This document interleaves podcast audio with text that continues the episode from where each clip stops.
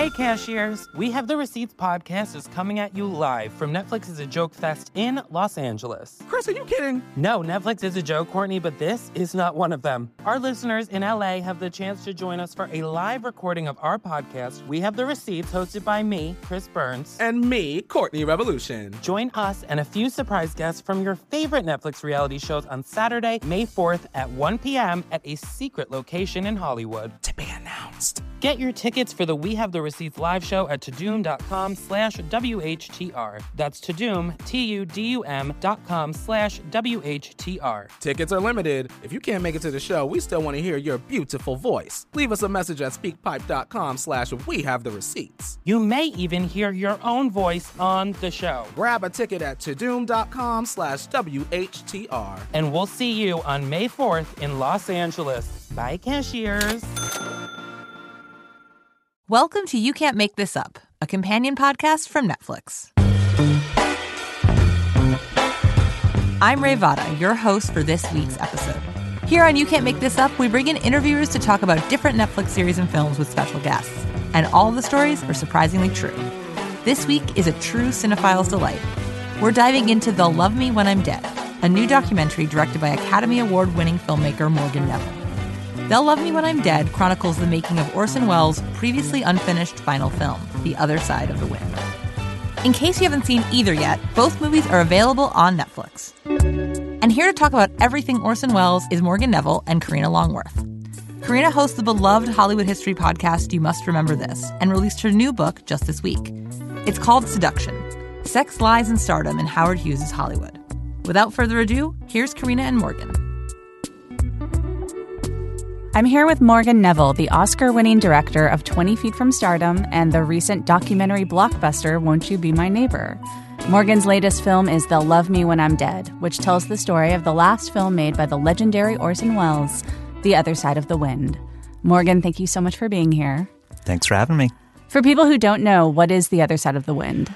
Uh, you're going to make me explain The Other Side of the Wind. it's an almost, you know, unexplainable film. Um, so Orson was made a movie called The Other Side of the Wind, which he um, shot for six years, edited for several years, and never finished. And the film, if I can do it justice, is a film about a film director coming back to America after years of abroad, um, who had been a once celebrated film director, uh, who comes back to make his final film and is unable to because of lack of funds. And this is exactly what happened in the course of making the film. So the film, in a way, was Orson's autobiography of this last chapter of his life, even though he hated for it to be described that way. But then to even get into what the film is itself, um, which gets Byzantine, is that the film is actually both the film that this film director was trying to make, which is The this, fictional film the fictional film director. Uh, Jake Hannaford was the name of the director, played by John Huston, kind of as a stand-in for Orson Welles. And then around this film that he was making that's inside of the movie is this assemblage of documentary footage that's all filmed at this birthday party.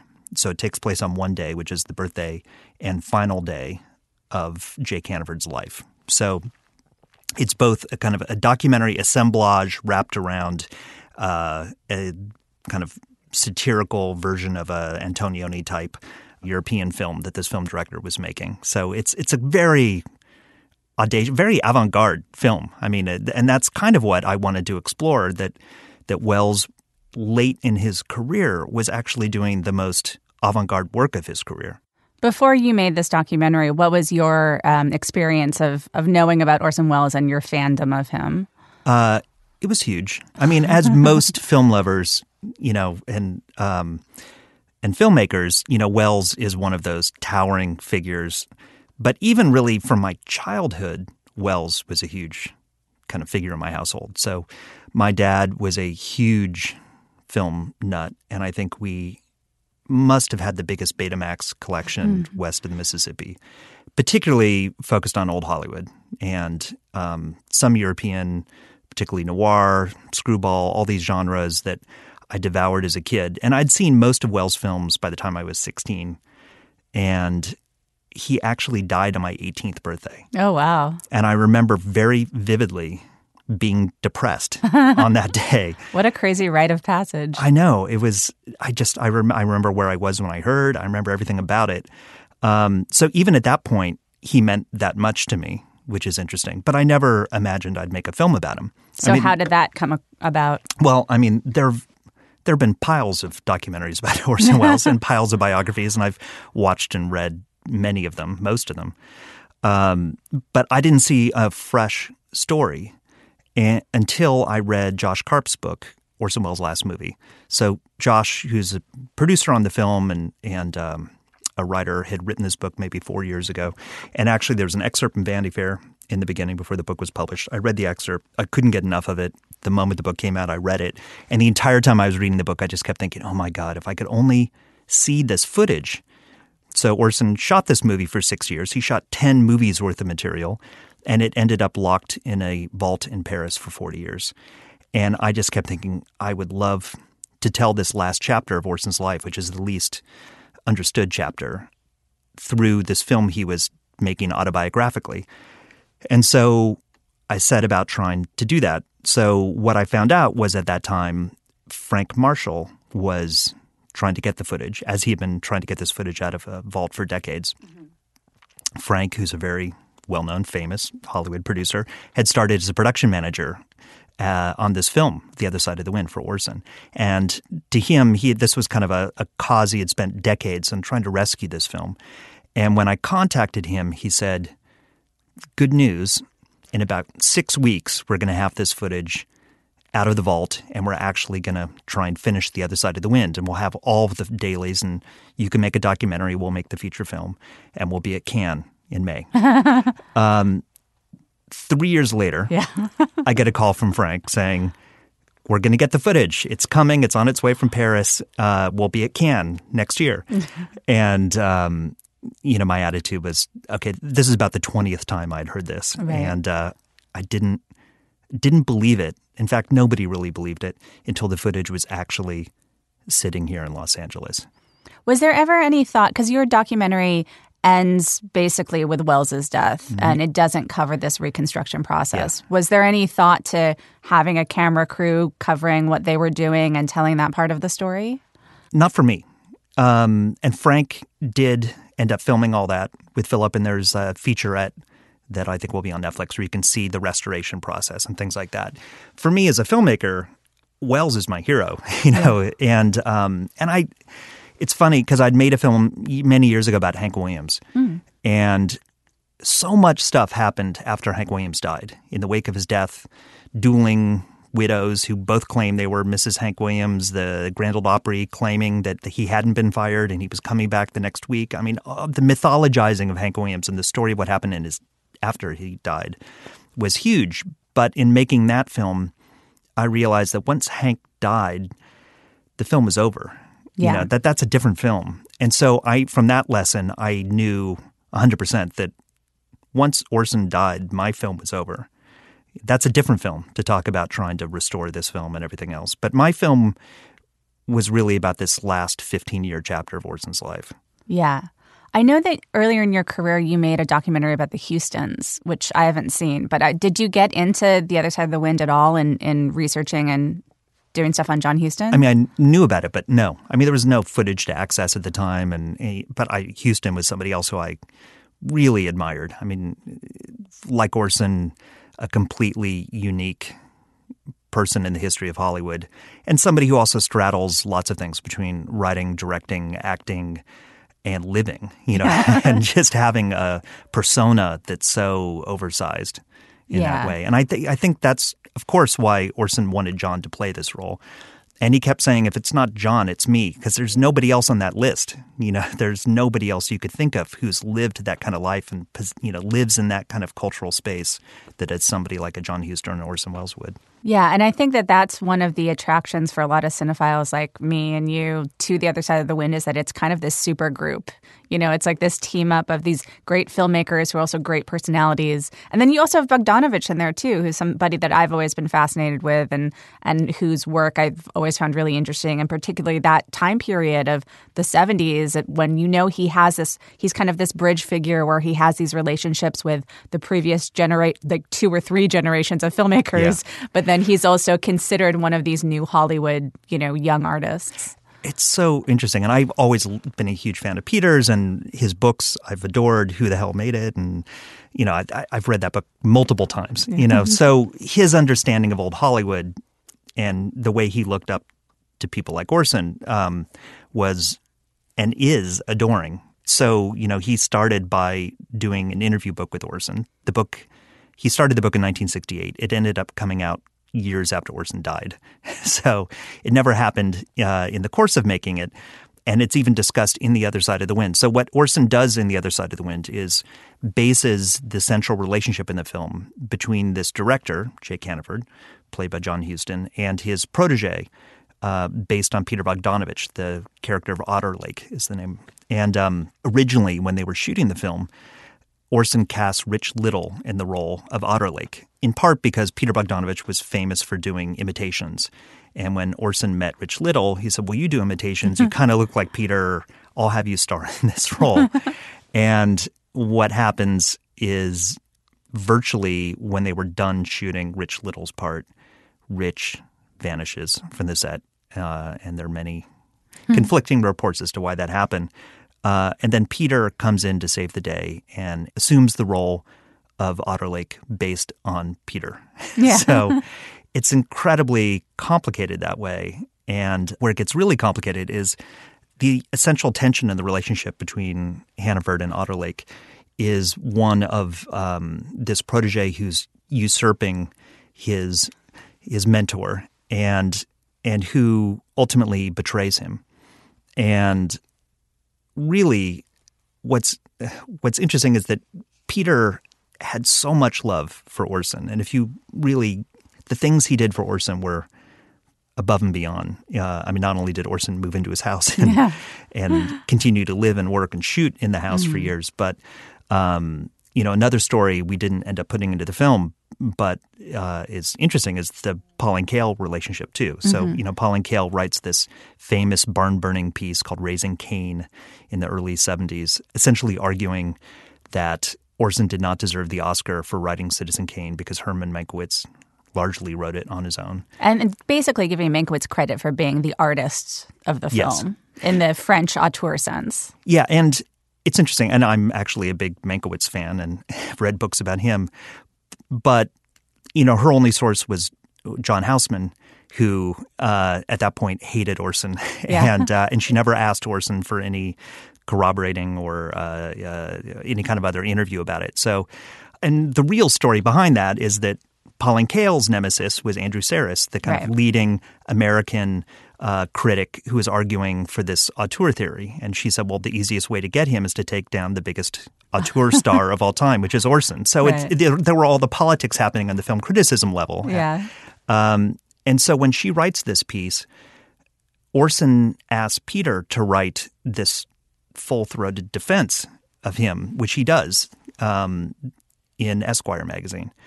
And for Peter, who's one of the hot up and coming film directors in America to take on the top film critic in the country on behalf of his mentor is no small ask on Orson's part. And he does it again with um, Charles Higham, a British critic mm-hmm. who writes a critical piece, and Peter writes a very strong uh, attack on Higham defending Orson and does these things again and again.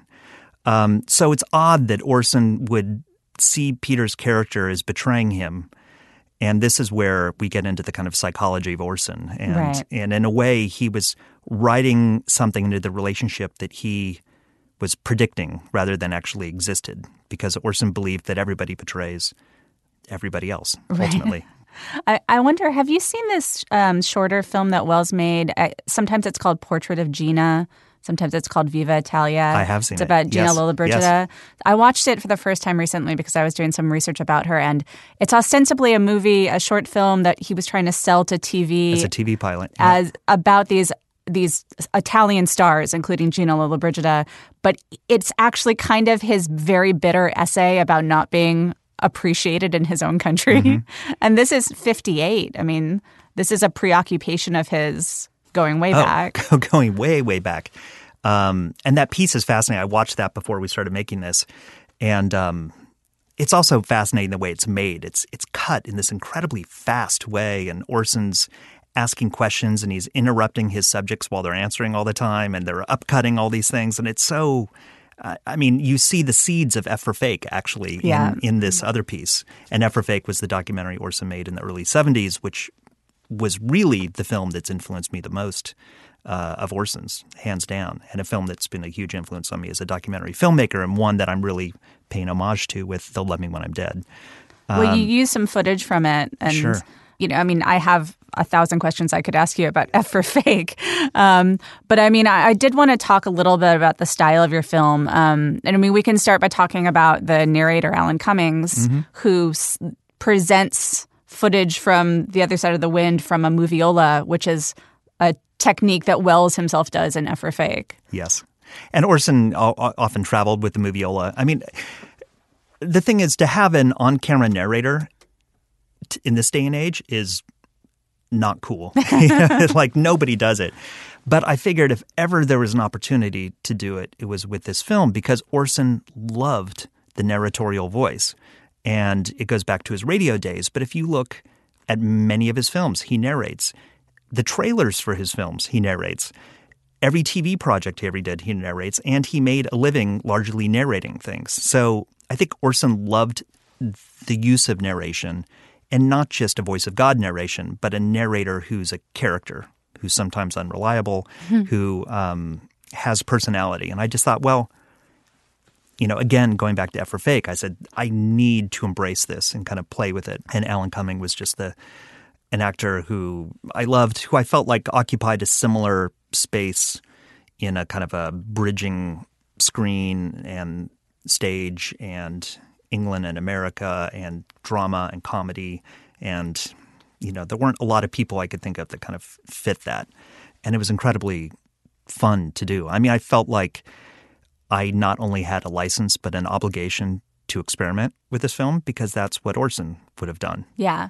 We talked a little bit about how Beatrice Welles and Oja Kodar were two of the people who had kind of a claim on this footage and who had to be convinced to participate in allowing it to be, you know, reconstructed as the other side of the wind. I mean, was there any difficulty in getting them or anybody else to talk to you about Welles and about this period in his life? Well, fortunately, I didn't have to negotiate any of that. Frank and Philip um, took the lead on that. Yeah. And I'd say, first of all, for the most part, almost everybody in the film was not only not hard to get, but they were dying to talk about this.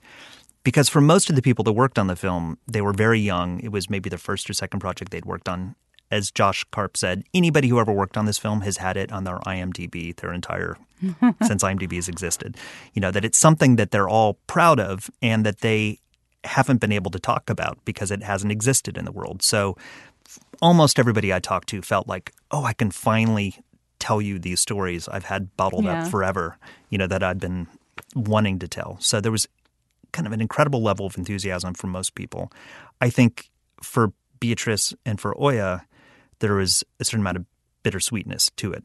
Um, not only because it's dealing with the end of, of Orson's life, who they both loved so much, but also um, it was just a difficult time in his career, and to finish the film almost meant to be closing a chapter on Orson in a way that was both a, a completion, but also a little bit of a death, maybe in Right. some way.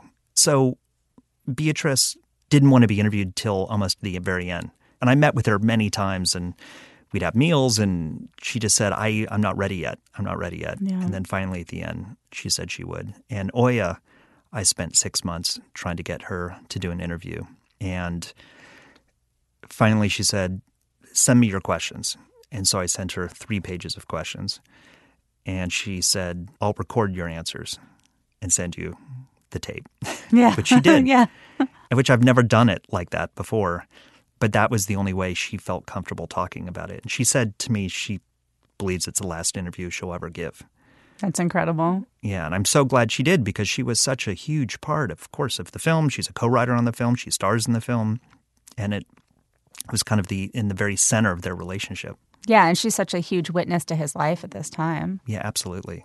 And and she has such a unique angle on it too. I mean that and that's the thing about Orson is um, he's prismatic. Yeah.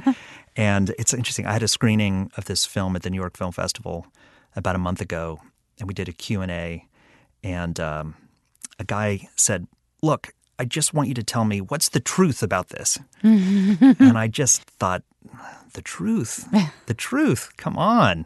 Like, this is Orson, you know, that yeah. and Orson was somebody who I think would have, you know, I mean, he made F for fake. He's not Right. somebody who wanted to embrace a simple truth. You know, there's no rosebud to Right. Orson. I mean, even or, later in his life, Orson said, you know, he found rosebud kind of a trite gimmick.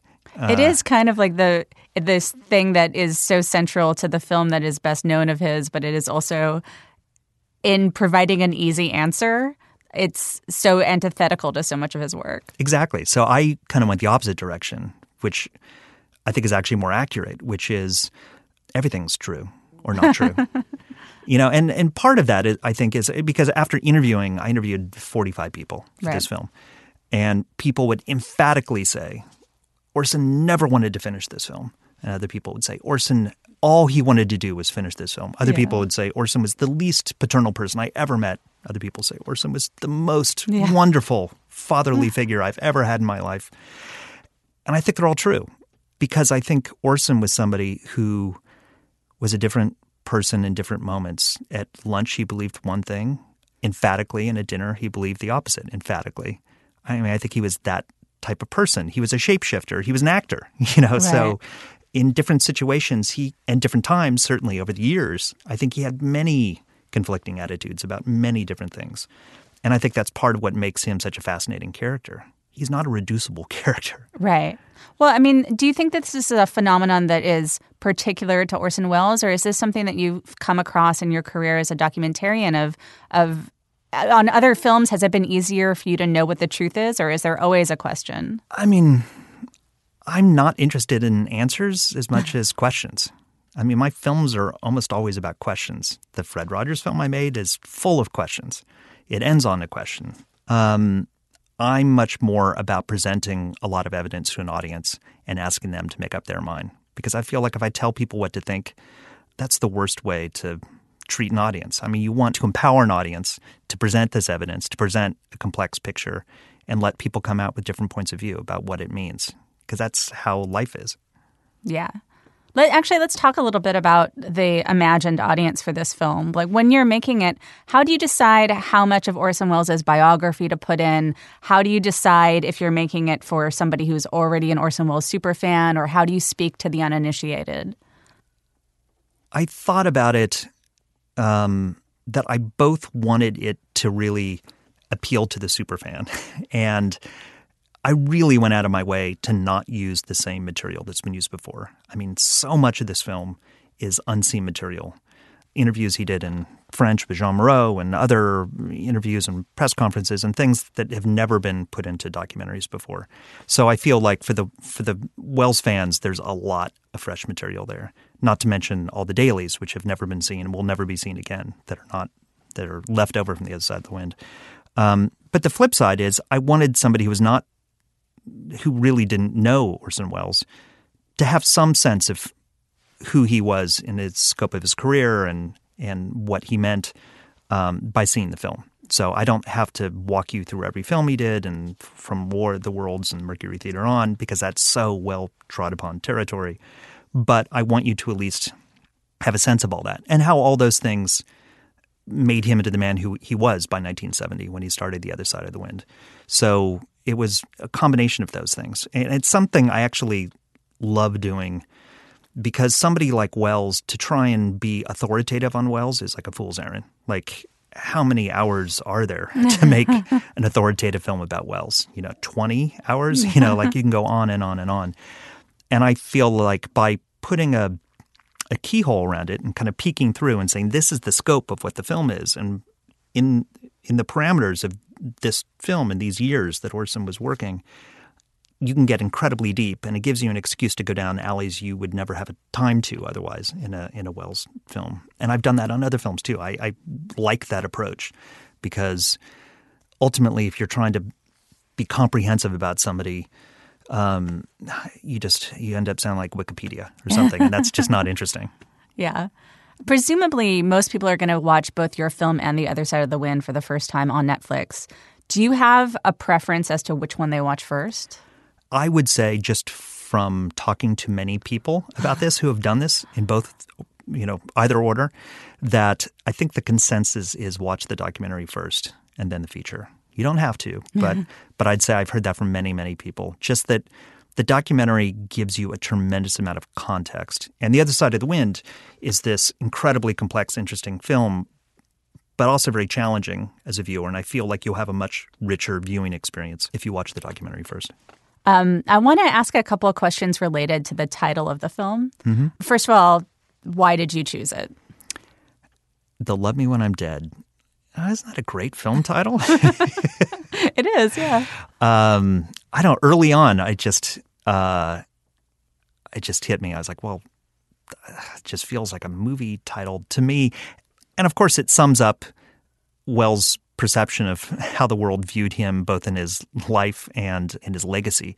Because even in these last years, Welles was shadow boxing with his own legacy. You know, everybody wanted to give him awards. Everybody wanted to have lunch with him. Nobody wanted him to make movies or give him money. Right. He wanted to keep on working. He didn't want to be the subject of a Lifetime Achievement Award because he didn't want his life to be over. Exactly. And this is very common, you know, with what we do, particularly in Hollywood, but in many industries. That, you know, we kind of put our great artists out to pasture um, because we want the next thing or the you know youthful focus or whatever it is. And and this is something that Orson saw to people like John Ford and um, happened to, afterwards to Billy Wilder and you know many many great directors that lived for decades without making films at the end of their lives.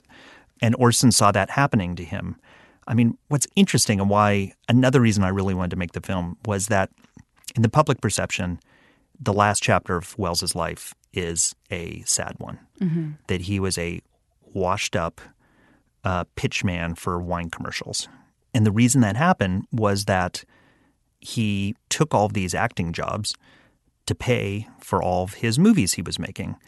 However, his movies never came out. So the world never got to see the fruits of his labor, even though he was working on his own films virtually every day of the last 15 years of his life all they saw were these acting jobs and Tonight Show appearances and all these kinds of things he was doing. Um, and for Welles, he drew this line between acting and directing, where he said, as an actor, I'm a prostitute, but as a director, I remain virginal. and with this idea that, you know, acting's not real art, you know, and it came so naturally to him that I think he really didn't care about it. So he was willing to do almost anything. And then as a director, though, he would not compromise one iota about anything. He would never do anything. It's why he never even really went to the studios to try and finance Other Side of the Wind because there was no way he was going to give up any control whatsoever. Um, and but that kind of a distinction between acting and directing, the public didn't know or see. Mm-hmm. So you get this kind of blurred image of, of who he was and where people really didn't understand what he was doing. That in fact he was doing the most audacious work uh, and working very very hard in those last years. I was thinking about the title after I watched the film because I don't know if I think that the film proves that the truth is more complicated than people actually loving him when he's dead. Mm-hmm. I feel like all these people who are close to him and part of this process feel free to say whatever they want about him. And I don't know if that would be the case if he was still this imposing figure who was still around. You know, I think a lot of people said a lot of very ni- not nice things about Orson when he was alive, too.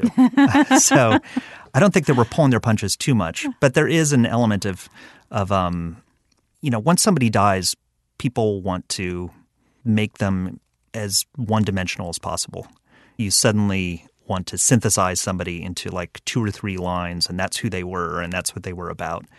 And I think that's something that Orson fought against his whole life. I mean, people were trying to, you know, basically pin his life story on, you know, as a boy wonder who um, fell afoul of the establishment and was an outsider who never found his way back in. You know, I mean that mm-hmm. that was kind of the narrative that Orson was dealing with his whole life.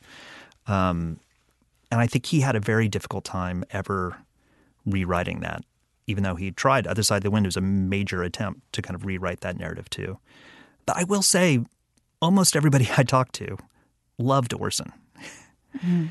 I mean, there's no doubt he could be a bastard, but there's something about his enthusiasm. He was such a a purist and a romantic about what film meant, you know, that to the point where he even though he had a huge ego, when it came to film, he had no ego. He would do if you whatever it took, you know, he would do it. If it meant climbing into the back seat of a car with a blanket over his head to sneak onto a back lot on a student's film permit to shoot, he did it.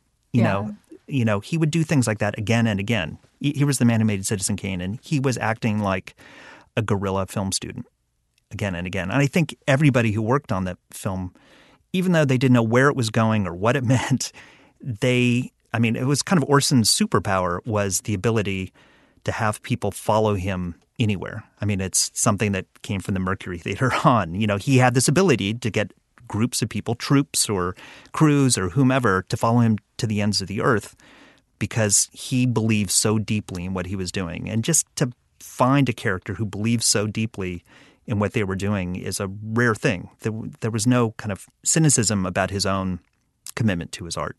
Cynicism about everything else, but not about that. Do you think it's easier or harder or just different making a film about somebody who is no longer around so that you can't talk to them? It's just different.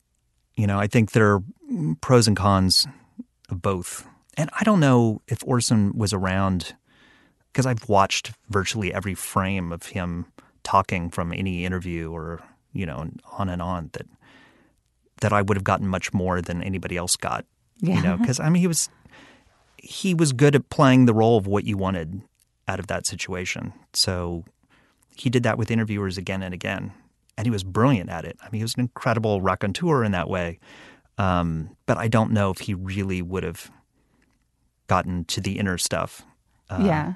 You know, I think that's what he put into his art. Yeah. I mean, I, I kind of got the sense that people were unloading about him because he was they, they finally could but i don't know how much that has to do with him not being around or just that as you said this was the first time that anybody asked yeah i mean i guess there are i mean there there are people kind of doubting what orson was actually doing and what he intended to do but even even people who were wronged by orson still have so much affection for him. Right. which is interesting, which says a lot about about him. I did not come across much bitterness. Yeah. I came across people who maybe saw him as an adult in a different way than they saw him as a 25 year old crew member um, and with more wisdom and maybe realized that, you know, there was something. I mean, it's not a stretch to say that he was a quixotic character. I mean, that Don Quixote was one of his lifelong obsessions. You know, yeah. he spent decades trying to make a film about Don Quixote. And I went back and reread Quixote when we were making this film, and oh my God, the similarities are everywhere. Um, so there's something about look reading Quixote as a young man and then reading as an old man that you know the same way that looking at Orson when you're young and when you're old, um, it's different. It's not as romantic, but it's but it's still touching. Do you think that it like Quixote became a self fulfilling prophecy for him? I mean, it's I. You know, the question is, did he want to start making Quixote because because he felt he identified with the character, or did he become the character because he was making it? I mean, I think, I think ultimately the um, the questions of Quixote were things that resonated with Orson throughout his entire life which is Quixote, like Welles, saw the world in a way that nobody else did. Yeah. And everybody thought he was insane because of it. But as Quixote would argue, maybe he was the sanest of them all. and And I think Welles felt that way. He identified with that, that he saw the world in a different way than everybody else, and everybody thought he was crazy. And maybe he was, but maybe he was the sanest person out there. Let's talk a little bit about your big year. Um, yeah. You've had, um, as we said, a hit film already this year, Won't You Be My Neighbor, about Mr. Rogers. You're the executive producer of mm-hmm. Ugly Delicious, yeah. which is the incredible David Chang series on Netflix. And now you have this. I mean, have you ever had a year like this in your career? Uh, no. I mean, I've had busy years. I had a year where um, Best of Enemies came out, Music of Strangers came out, and my Keith Richards documentary, Under the Influence on Netflix, all came out 2015. That was crazy. this year's crazier. Um, and you know, I mean, I didn't. In a perfect world, not all these things would cluster like they do. Yeah. And it was really, like I said, the Orson Welles film was supposed to happen a couple of years ago, ideally.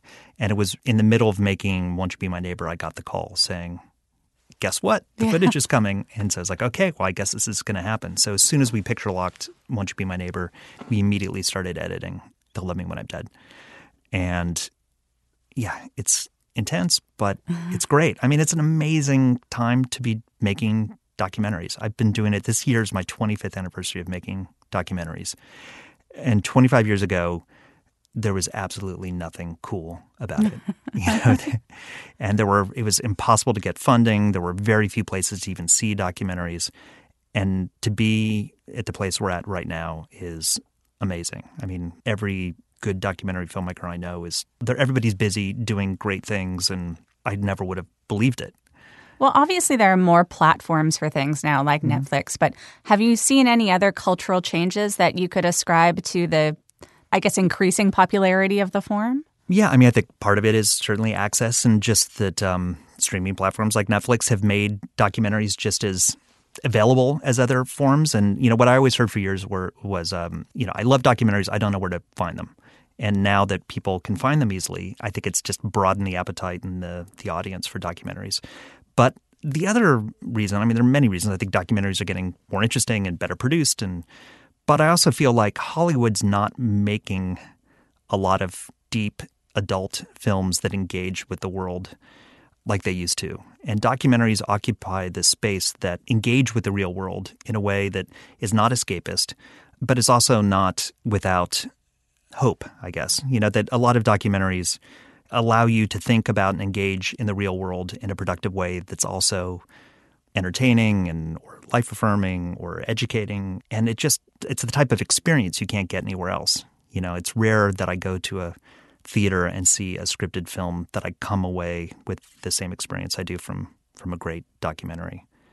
Uh, and I, of course i'm partial because i love documentaries but but i do feel like part of why this year has been maybe the greatest year ever for documentaries is because audiences are getting something from them they're not getting from other movies or from any other kind of experience. Is there anything else you have coming up that you can talk about?